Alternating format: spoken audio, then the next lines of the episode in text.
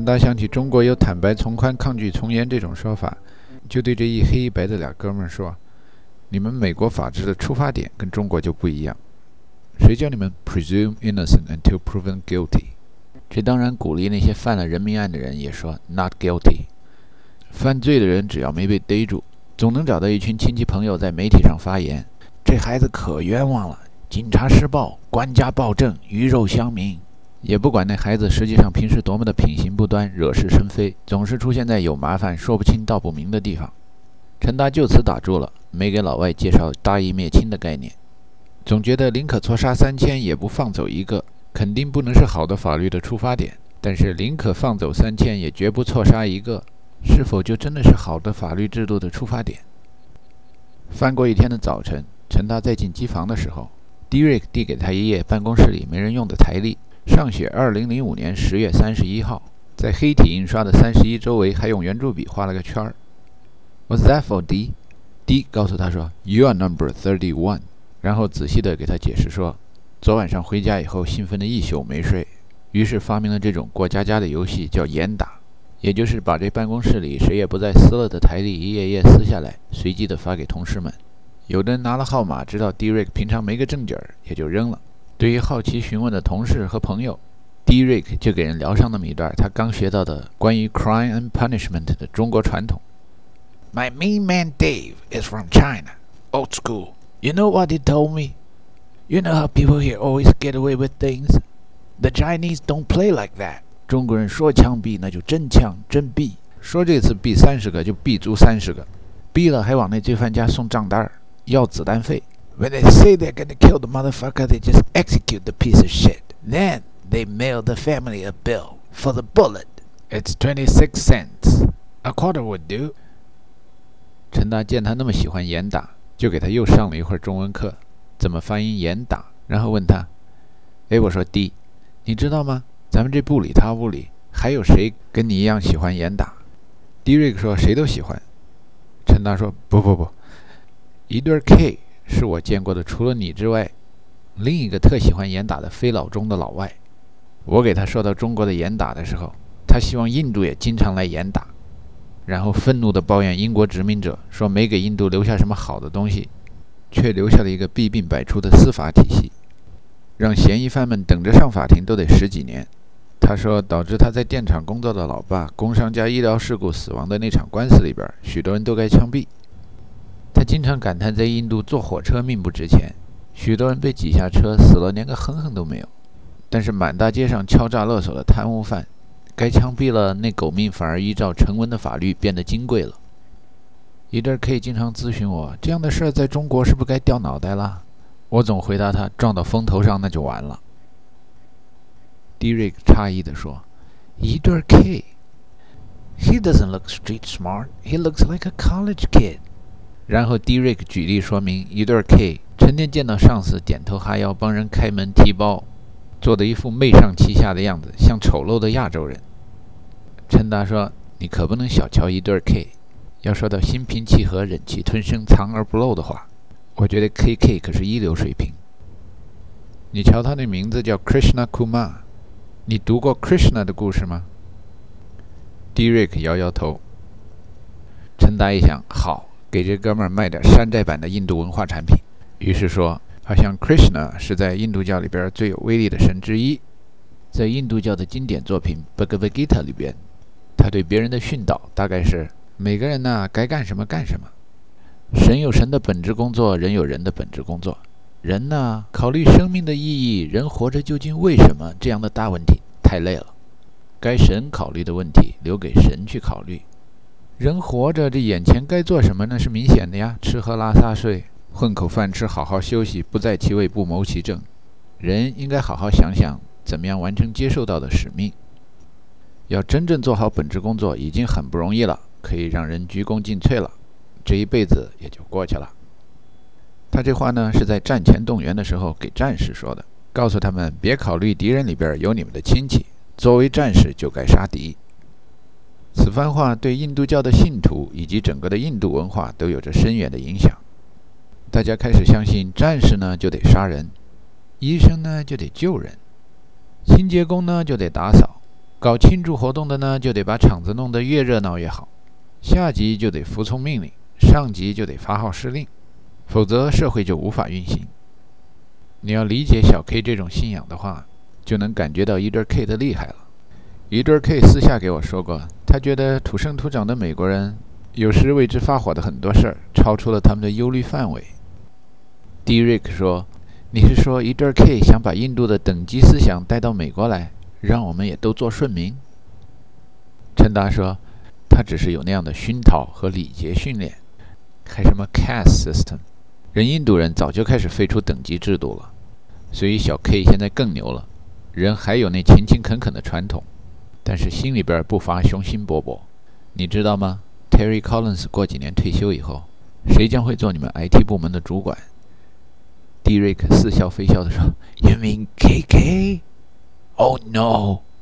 陈达说：“Oh yeah。” How did you know this? Derek 有一点意外。陈达原是从鹏鹏那儿听来的，后来得到证实，是因为小 K 拉拢他，给他来一段什么我们亚洲，还私下跟他讨论什么未来学作家的作品，说什么中国人、俄国人、印度人都比西方人对成功有更大的饥饿感，还夸陈达的名字中文发音比英文什么 David 帅多了。但是陈达从来没有在 Derek 面前说起过自己是怎么被鹏鹏介绍进来的，所以想对 Derek 隐瞒自己的消息来源是鹏鹏。他跟 Derek 开了个模棱两可的玩笑，把消息来源说成是：“Well, I know about these things. I got friends. I got connections. All I got to do is point, and you are dead man。”这后面一句话是模仿黑帮老大炫耀自己有打手。Derek 针锋相对地说。Back off. Don't forget who runs the show here. You might think Terry runs this place, but I do. Derek 又一次追问陈达，从哪儿听到 KK 将接 Terry Collins 的班的消息？陈达再一次回避，说：“What? Can a brother have some posh friends? What posh friends? I mean friends in high places.” Derek 心里明白了，在小 K 的问题上追下去追不出根源。就把话题转到了陈达的英语上，说陈达说的英语还是比较奇怪。You use strange words, man. Strange but cool. 陈达换成了纽约口音，说：“What? You got problem with that? What you want me do? What you want me do, you little punk? You're D-Wick, right? D-Wick. If you have problem with me, come talk to me. Is that little punk bothering you? A bit, just a little bit. 迪瑞克好像猜到了陈达的小道消息来源。说我明白了，你坐在 Terry Collins 的办公室外面，你对语言有特殊的敏感，但布里塔屋别的领导人都以为你是老钟，啥也听不懂。他们跟 Terry Collins 议事的时候没遮掩，全被你听进去了。陈达说：“让你猜着了，我对他们就像我对一颗豆那样，是咱哥们在一块儿，我才给你来那 Robert De Niro。不过那是电影上学来的，你给我来一段真实生活中的。” Derek 想了一想。他把手边的电话拿起来，说：“Hey, it's me. You pick up someone at Eighth and Main 230 today? Scratch that.” 把电话放下，然后解释道：“震撼英语，话不能多。这是怎么样？Take care of a ticket with a dirty cop。”说完以后，他又捂着嘴在那儿笑。陈丹已经奇怪很久了，直到今天才发问：“你为什么笑的时候老捂着嘴呀？”中国古话说“笑不露齿”，好像只有女的才受那限制。迪瑞克咬紧了牙齿，张开了嘴唇，露出了粉红色的牙龈，说：“我掩盖的是这个。小时候，我的祖母和亲戚的小朋友们都告诉我，这是耻辱的标志。”迪瑞克提起了在美国生活的黑人前辈们所受的苦，说：“男人们所受的暴行，有时可以在历史书上见到，而女人们所受的凌辱，则是无法启齿。”只说他祖母那一辈的女性成员中，结婚时唯一要的条件是，丈夫的皮肤一定要黑，谁黑就嫁谁，洗清白色对黑色的污染。迪瑞克说着，脸上流下了眼泪，缓了一口气以后，对陈达说：“你们老外看不见吧？这个国家里黑人和白人的矛盾到处都是，表面上遮着掩着，但是总是时不时的隐隐作痛。你比如说 Bob，已经是我很好的朋友了。”但他有时说起话来也会引起我的愤怒，比如在我们 IT 部门里，谁家办个什么喜事儿、丧事儿的，我去收份子钱，他觉得我打乱他正常工作了，就会生气地说：“你怎么老干这婆婆妈妈的事儿？God damn it! What you doing? Where's your tray? 陈达没听懂。Derek 给他解释说，tray 就是端盘子的那个盘子的意思。对一个黑人问这种话，就会使他想起奴隶制里边，黑人老给白人家庭做奴隶、做佣人。还有比如在球场上，双方队员说大话，所谓的 talking trash。有人会说，You guys are going down. Your ass is mine. I own your ass. 但是 own 这种字不能随便说。如果白人运动员对黑人运动员说了这种话的话，那可要倒霉了。若不跨过颜色界限呢？这种谈话还可以。总之啊，在美国有许多这种看不见的黑白界限，平常不说没觉得，靠近了才能感觉得到。陈达非常感叹，界限里边还有界限。说刚来美国，只知道白人里边有那个笑话，说报警的人对警察说抢他的是一黑人，警察问他那黑人长得什么样？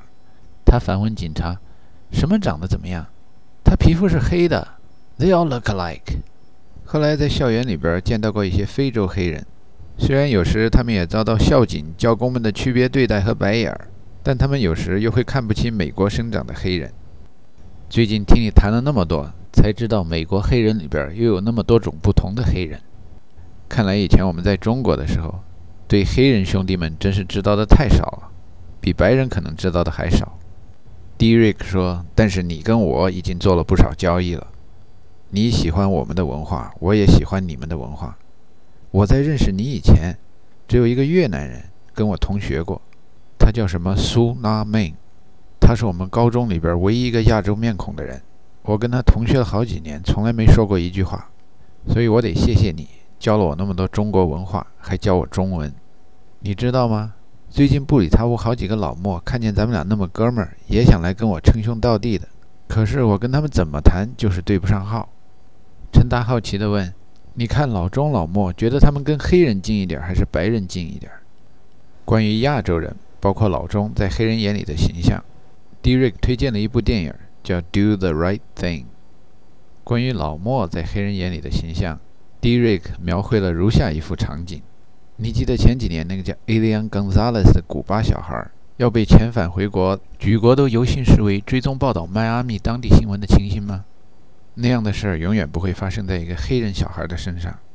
从佛罗里达的南边都在加勒比海。如果一个非法移民从古巴游到美国上岸，会有移民局的官员说：“Congrats, you made it! Bravo, bravo！” 但如果另一个非法移民从海地游过来，上岸以后，那移民局官员会看着跟在他后面团团转的鲨鱼说：“嗯嗯嗯嗯，You gotta go back。”为什么呢？因为海地住着黑人，古巴住着 Hispanic，所以在 Derek 的眼里，Hispanic 也包括老莫，都是白人。Derek 对中国人民，尤其对陈达的生活慢慢了解多了，有时也看看中国网站，尤其是那有英语翻译的。陈达有一天过机房的时候，看见他屏幕上显示着一个中国科学技术大学的网站。他见到陈达，就在那儿半神秘半开玩笑地跟他说：“这是不是你以前上的大学？我已经开始在网上联系这个大学了，填了好几份表了。”陈达以前觉得，好像国务院或者教育部什么的规定，二十五岁以下才能报考这所大学。Derek 是否直接考研呢，还是申请本科呢？不得而知。在美国申请本科和研究生，跟在中国都不一样。考场考试的那一锤子买卖，在录取的时候受考虑的比重比起在中国小多了。SAT、GRE、GMAT 取得高分的可能性都很大，所以要进好学校，大家更多比的是课外特长、体育特招、社区活动，写点什么文章，父母亲友捐点钱什么的，大家比的是说不清道不明的软实力。Derek 说想去申请中国库兹大的本科，认为自己 SAT 虽然考不好，但是有很多年工作经验，尤其是有几项特长。问陈达被录取的可能性，陈达没告诉他二十五岁的年龄限制，也不知道 SAT 和统一高考如何转换相当分数。先问了一下 Derek 想用什么样的特长去申请。Derek 说：“瞧我的，我会玩悠悠。”拿起桌上一悠悠，刷刷刷，玩了几个高难度动作，还真有两下子。陈达说：“物理系、力学系、计算机系都需要你这样的人才。还有什么特长？”眼前这小 D 觉得自己中文挺不错，说：“你忘了你教了我那么多中文，我会说眼大，还有你好吗？”陈达说：“哦，千万别说你好吗，这是美国人的露馅中文。中国人见面问候一般不用问句，都说你好，是个陈述句。美国人见面问候才用问句，想学中文还问别人这一问句怎么说，这不自己给自己设陷阱吗？你要想申请中国的学校的话，千万别说露馅中文，得说震撼中文。”迪瑞克问陈达：“什么叫震撼中文？”陈达给迪瑞克解释了疯狂英语和震撼英语的概念，然后对迪瑞克说。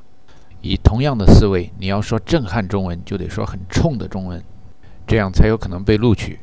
你到合肥申请裤子大，直接申请中文系，因为这个学校理科的专业自我感觉良好，所以你读那些专业呢，跟人挤独木桥，打破了头还讨不到什么好。